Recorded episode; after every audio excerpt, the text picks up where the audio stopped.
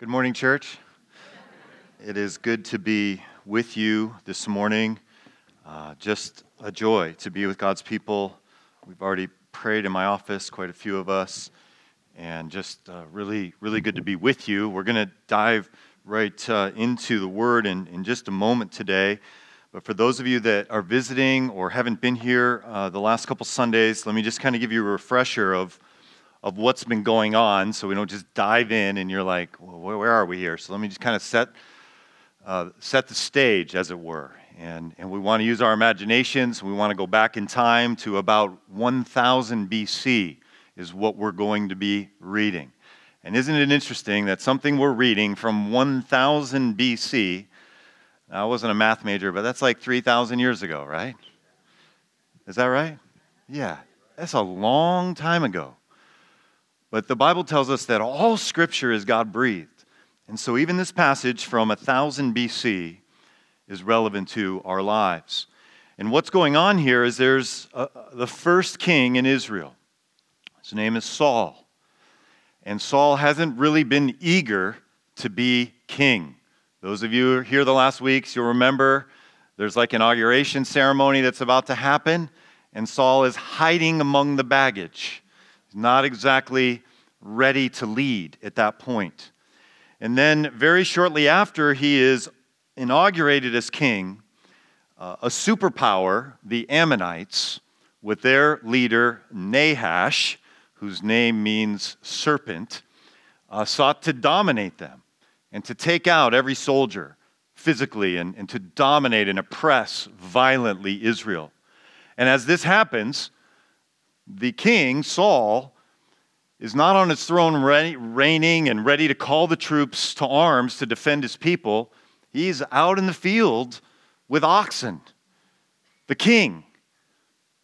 The, the king is out in the field, and all the people know what's going on, that there's this threat of oppression, and he doesn't have any idea what's going on. And then, for those of you who were here last week, we saw that there was a transformation in Saul as a leader. And it didn't happen because, of, because he went to West Point or the Naval Academy or because of his training or, or, or because of his study of the scriptures.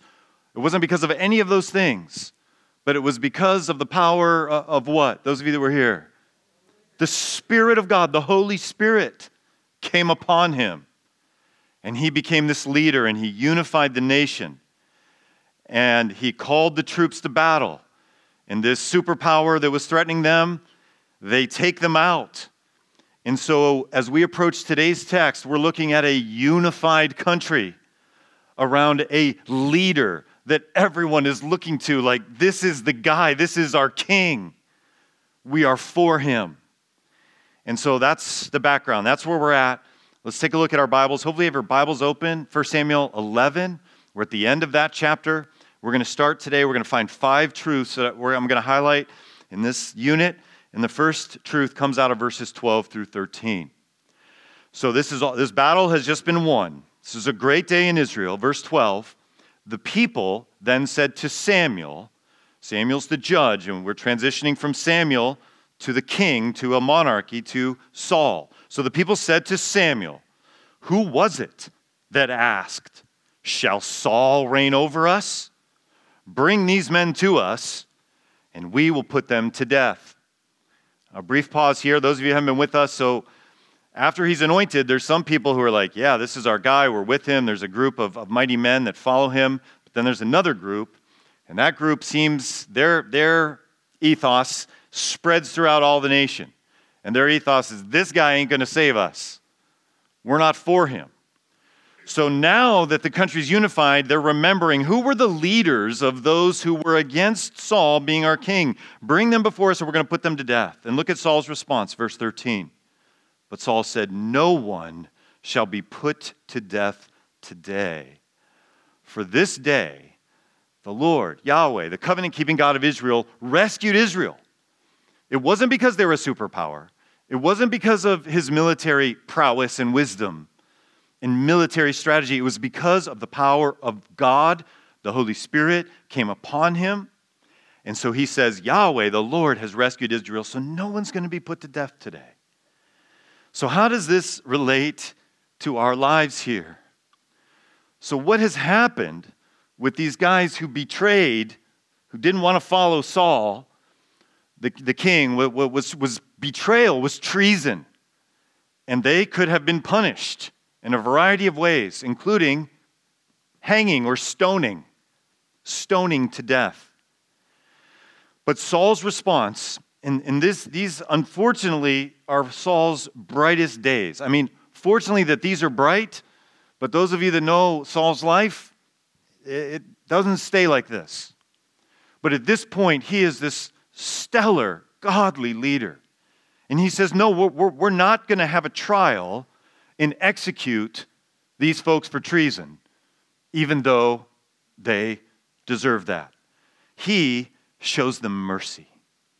He shows them mercy and he unites this people in showing mercy to those who deserved some sort of punishment for not showing allegiance to the king and the unity of the people.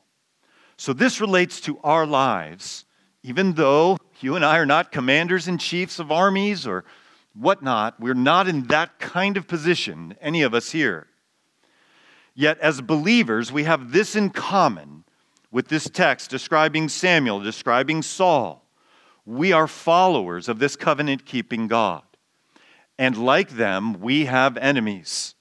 We have those who oppose Jesus and the gospel and an eternal mindset. Anybody inter- interact with people this week who are opposed to the Bible being the Word of God? They describe us maybe as religious or as weirdos or other words that I won't repeat that they may think of us as. We, we have enemies different enemies, but we have enemies. What we can see from this text and what Jesus talks to us about as well is of the value and the importance of showing mercy to enemies, especially when those enemies are out for us. And that was the case for these guys against Saul. Look at what Jesus says in, in Matthew 9 he gets uh, he, he's going to talk about showing mercy here in a moment but look at it with me on the screen matthew 9 while jesus was having dinner at matthew's house many tax collectors and sinners came and ate with him and his disciples now again this is you know in the first century so we're talking 2000 years ago and we still need a little background here to get the gist of what's going on here tax collectors in the first century were kind of like the mafia that had federal government jobs. They were not good people, they were corrupt, but they had the protection of the state on their side, the Romans. So they were like the mafia, but they were unlike the mafia that they were sanctioned by the state and they had authority. Jesus is eating with the federal employees that have a great retirement program, but they are mafia. They are corrupt, and they will squeeze you. They will squeeze you to get what they want. This is who Jesus is eating dinner with. And he's eating dinner with sinners. Variety of ways we can contextualize that today. He, he's, he's eating with people that have uh, felonies on their record, people who have spent time in prison or should be in prison. This is who he's eating with Jesus. So uh, they're, they're there, and uh, while they're having dinner, uh, they, they, they, they, he's eating with, with, all the, with all these folks. Let's come back to the text here. When the Pharisees saw this, so the Pharisees are religious leaders, the pastors of the day, if you will, they asked the disciples, Why does your teacher eat with tax collectors and sinners? Well, what is this? This is, this is messed up. And, not only is it messed up, we don't hang out with people like this, but you, you actually could be ceremonially disqualified from coming into the temple and worshiping by hanging out with some of these people. And so there's a double element here. Like, we just don't hang out with people with these, and, and you actually could jeopardize your entrance ticket to the temple by eating with them. On hearing this, here's Jesus' response. So he overhears it. They didn't say it to him, but he hears it. You know, so the word gets to him. This is what they're saying, the pastors. It is not the healthy who need a doctor, but the sick. But go and learn what this means. So he's giving them an assignment go and learn what this means, and he quotes Hosea 6 6. I desire mercy, not sacrifice. God the Father desires mercy, not sacrifice. Jesus desires mercy, not sacrifice. For I have not come to call the righteous, but sinners. What he is giving them an assignment is to go home and open their Bibles. And this is kind of a shocking sentence, and it's probably not shocking to you or to me, but it would have been shocking to a Pharisee for Jesus to highlight this phrase from their Bible I desire mercy, not sacrifice. Why is he highlighting that phrase? Because the Pharisees, the pastors of the day, have a tendency to overemphasize the importance, the importance of getting your ticket into temple worship and offering your sacrifice. Was that important? Yes, it was. The Bible commanded it, and the Pharisees knew that.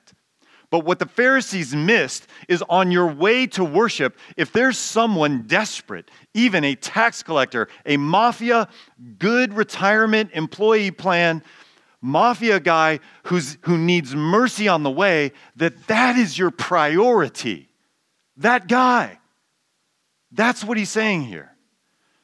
Mercy is huge in the life of the Christian.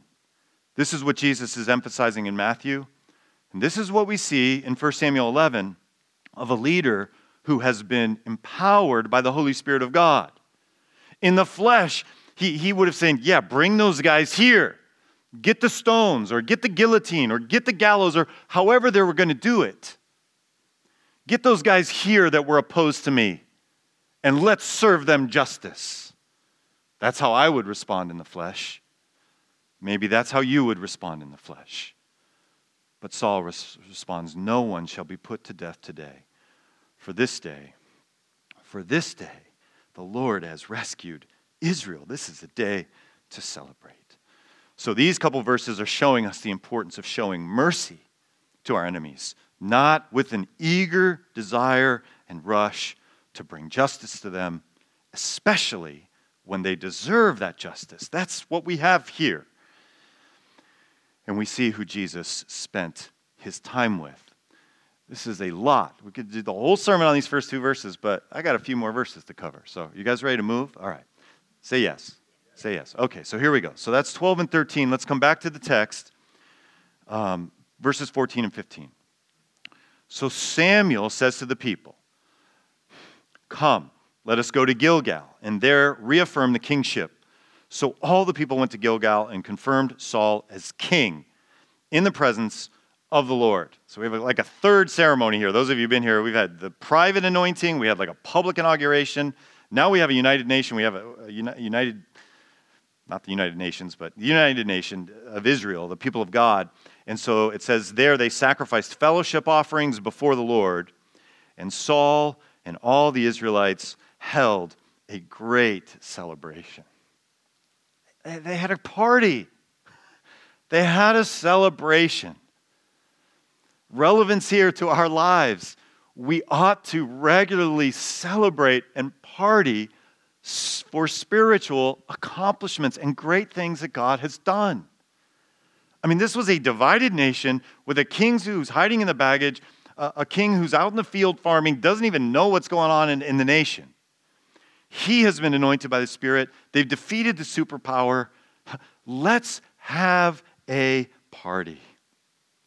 Parties are good. In fact, my voice is a little bit, I don't know if you can hear it, but my voice is a little scratchy. We were up late last night partying at a wedding celebration. I was dancing with my wife, I was dancing with my nephew Carter, who's about this tall.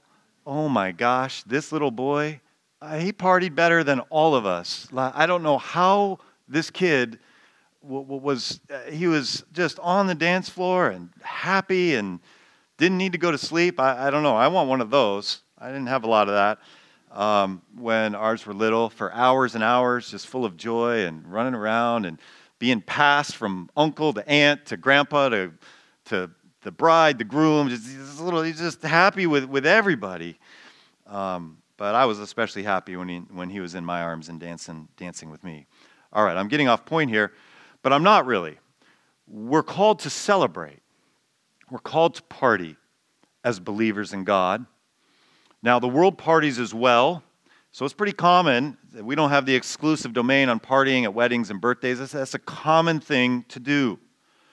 So, what I want us to think about out of these couple verses is what spiritual occasions might we have a great celebration and party in your home or in our church or in your small group or with your friend who's a believer? I'm suggesting that you look for spiritual reasons to celebrate and, and to party. One man uh, describing um, what he was after in his home with his children and, and celebrating and partying he, he writes this, C.J. Mahaney, Mahaney, in his book Humility, he says, We break out into real celebration around my house only when there's a demonstration of humility, of servanthood, or godly character. So I'm putting this up here not saying that we shouldn't celebrate birthdays and we shouldn't celebrate graduations and we shouldn't have parties at all of these occasions. We should. But we also need to have joyous celebrations and parties when God does significant things in our lives, in our kids' lives, in our parents' lives, in our friends' lives, in our small group members' lives. So that's verses 14 and 15. Celebrate his work in your life, in the lives of others. This is, we see this throughout the scriptures. We see all kinds of different ways to do it and examples. And I, I for one, am, am for us getting better and having more frequent parties and celebration uh, baptisms are, are, are, days where we, we celebrate what God has done. Uh, the Lord's Supper, which is going to happen later in the service, sometimes and, rightfully a, um, a, a, moderate tone or a, what's the word, a sober tone, a reflective tone. We want to search our hearts, but it's also a time to, to rejoice and to smile and, and to party for what Jesus has done for us, literally historically on the cross some 2,000 years ago. Okay, I got to pick it up. So that's verses 14 and 15. Let's jump into t- chapter 12 now and look at verses 1 through 5. So we're shifting a little bit to Samuel. So, Samuel, the last judge of Israel, we're basically at this transition point from, from judgeship to monarchy, from Samuel being the leader of Israel to, uh, to Saul, the, the king. So, Samuel's near the end of his ministry and here's what he does in, in verse 1 He says, says to all Israel, I have listened to everything you said to me, and I've set a king over you. Now you have a king as your leader. As for me, I am old and gray, and my sons are here with you. I have been your leader from my youth. Remember that? If we go back many months or a few months, uh, God chose him from, from, from when? From before he was born, from his youth until this day. Verse 3 Here I stand. Famous words that are more associated with Martin Luther in the 1500s than they are with 1 Samuel 12, but this is, this is older, right? This is the original here. Here I stand, Samuel says.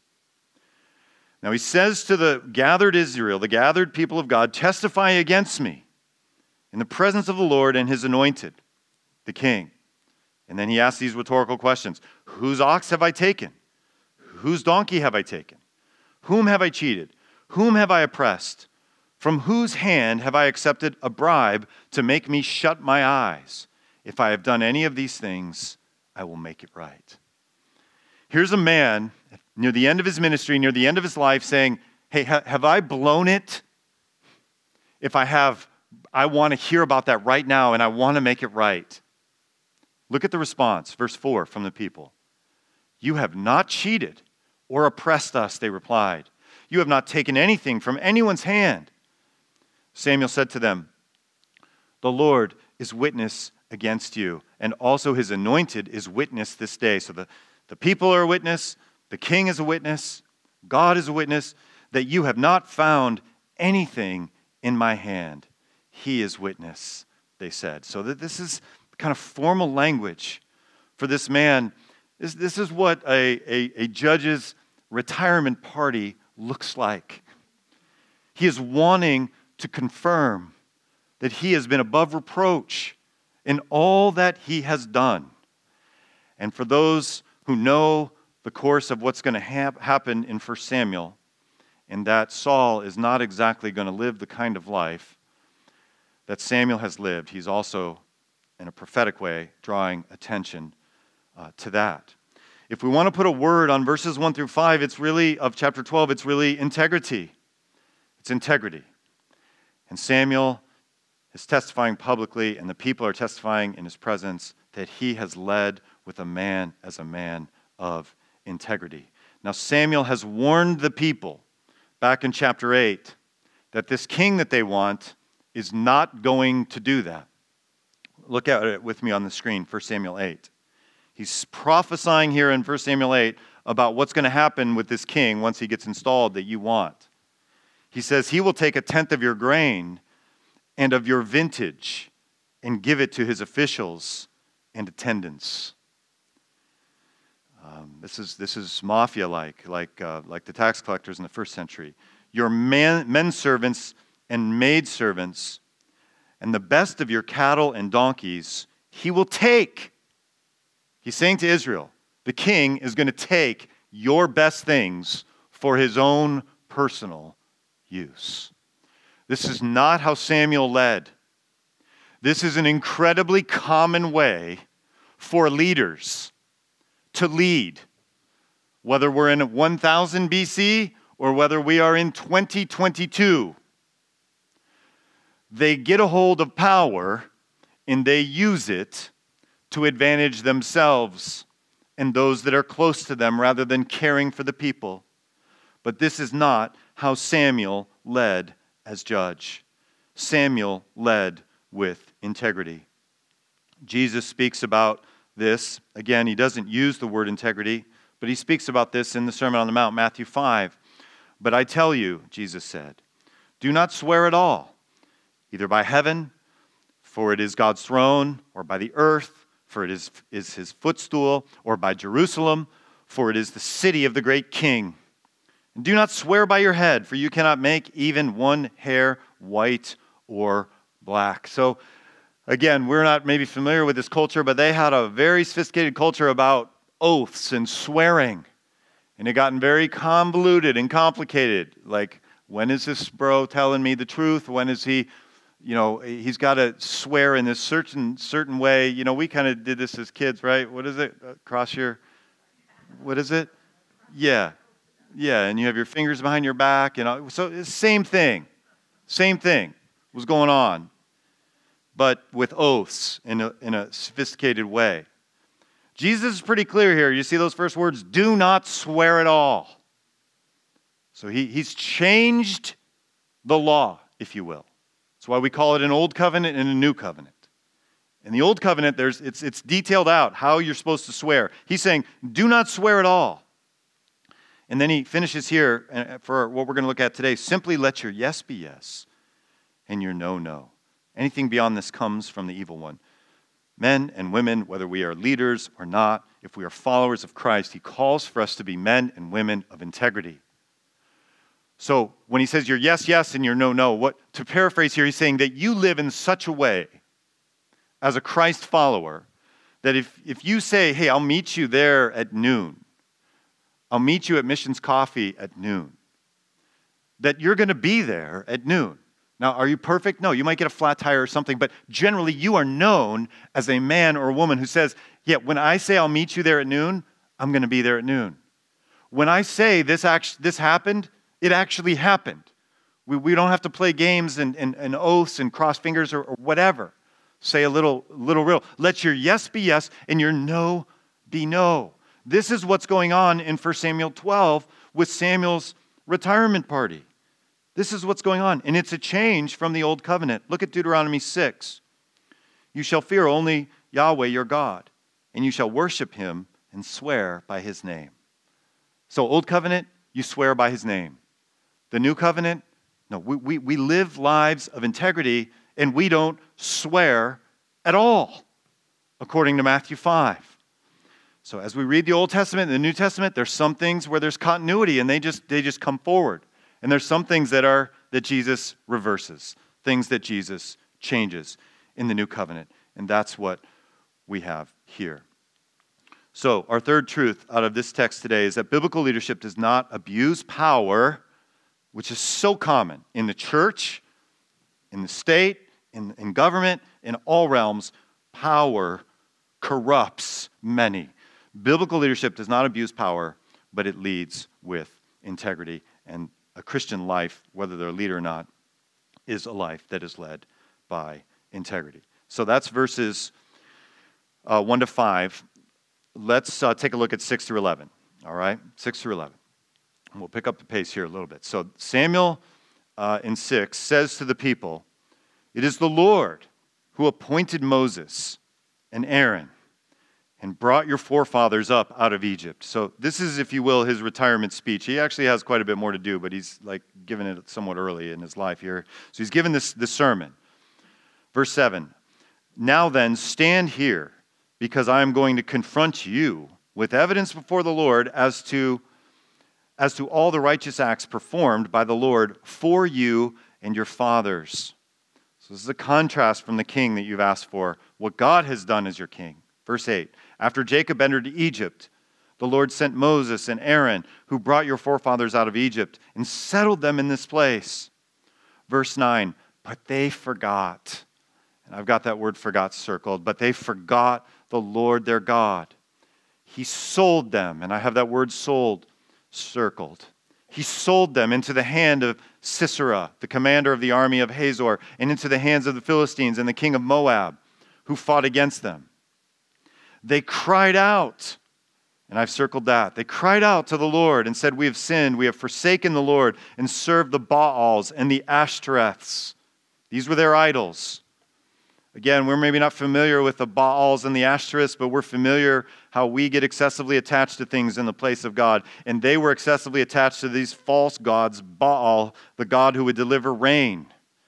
And so when it was drought season, there would be temptation to worship Baal because he's the God of rain and thunder, and, and we want him to bring rain on our crops, Israel, because we're not getting any. And this is the kind of thing that they did. When they, when they, force, when, when they forgot about the Lord and they served him, then they would cry out. They would have a real, realization that they have that their faith has gone away, and they say, Now deliver us from the hands of our enemies, and we will serve you.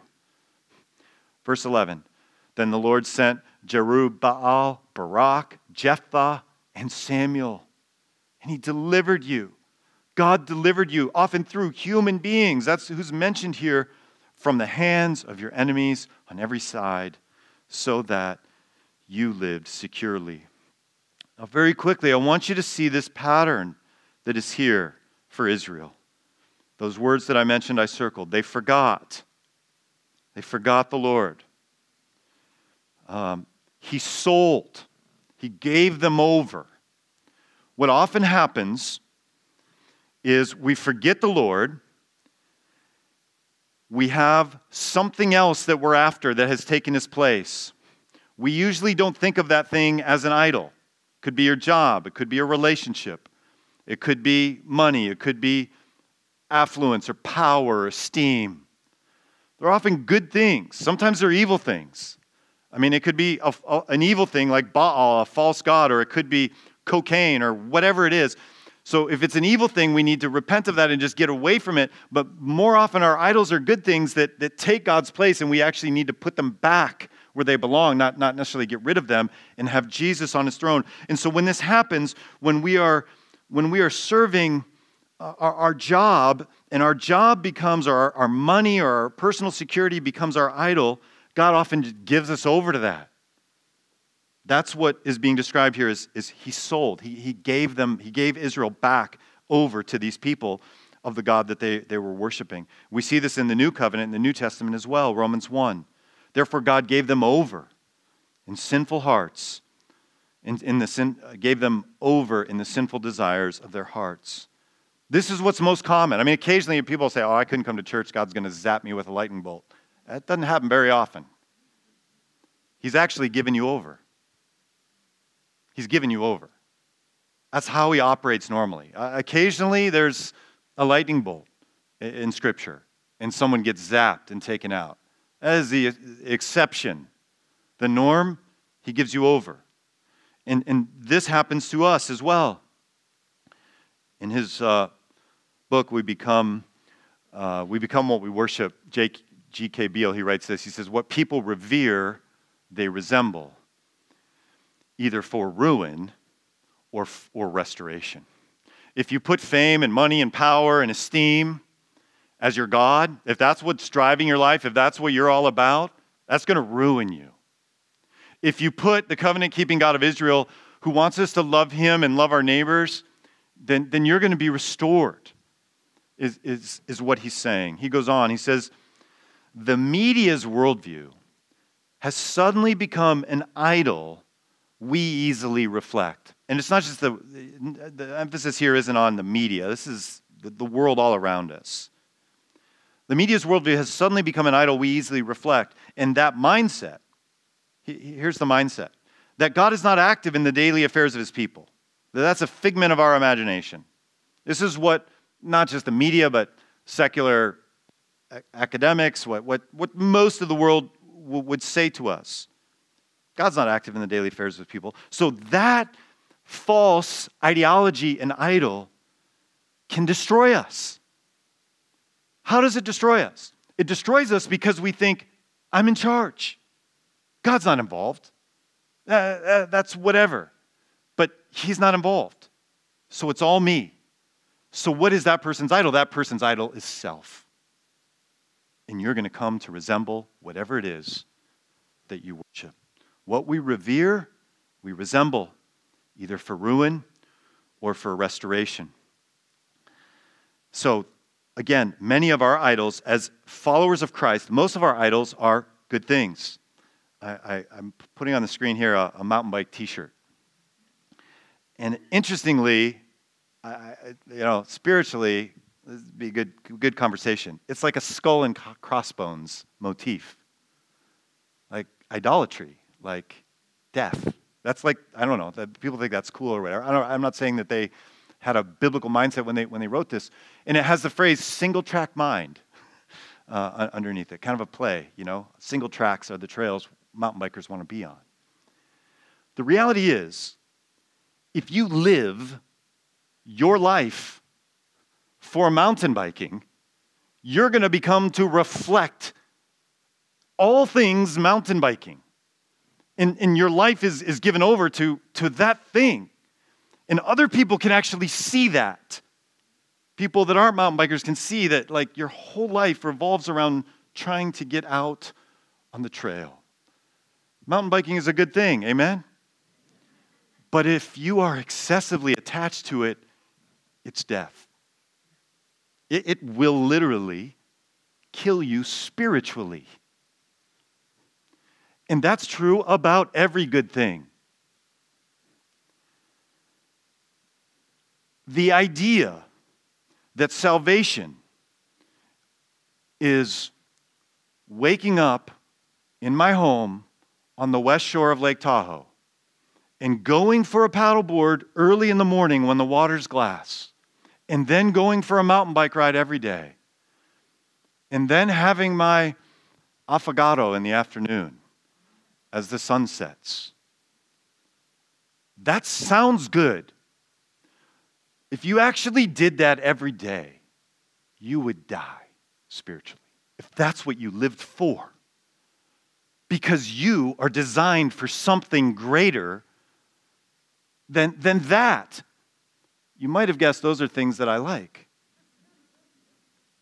Those are things that I'm that I enjoy and I should enjoy them. But if I live for them, they will kill me because we're not meant to live for anything other than the one who made us. So, whatever you put in the place, whatever good thing it is, you're going to die. Back to our text. I'm trying to I'm trying to preach here and trying to give you what this text is saying. And it's saying that the nation of Israel they forgot about Yahweh he sold them out to whoever they went after, whatever their idol was. Then, after some time, they realize that Lake, Tahoe, and affogatos don't satisfy. Baal doesn't satisfy. And so then they cry out, they, they, they repent. And the good news of the gospel, which is in the Old Testament as well, in a, in a not as clear way, is that God rescues them. That is the sweet ending to this story. He doesn't say, Yeah, you blew it. Yeah, you, you, you went after the Baals and you went after all of this stuff. So now you're out. No, he sends them a deliverer, and that deliverer rescues them. This is a four stage spiritual cycle that, guess what, is common in every believer's life. And it's common for the nation of Israel 3,000 years ago. So, number four, and we'll finish up with five here very briefly. Number the four, fourth of fifth truths today is that Christ followers increasingly repent and are rescued. In case you're confused there, back to this. What Christian maturity looks like. Can I use this as a pointer? What Christian maturity looks like. Sorry. Are you guys going to be singing with those?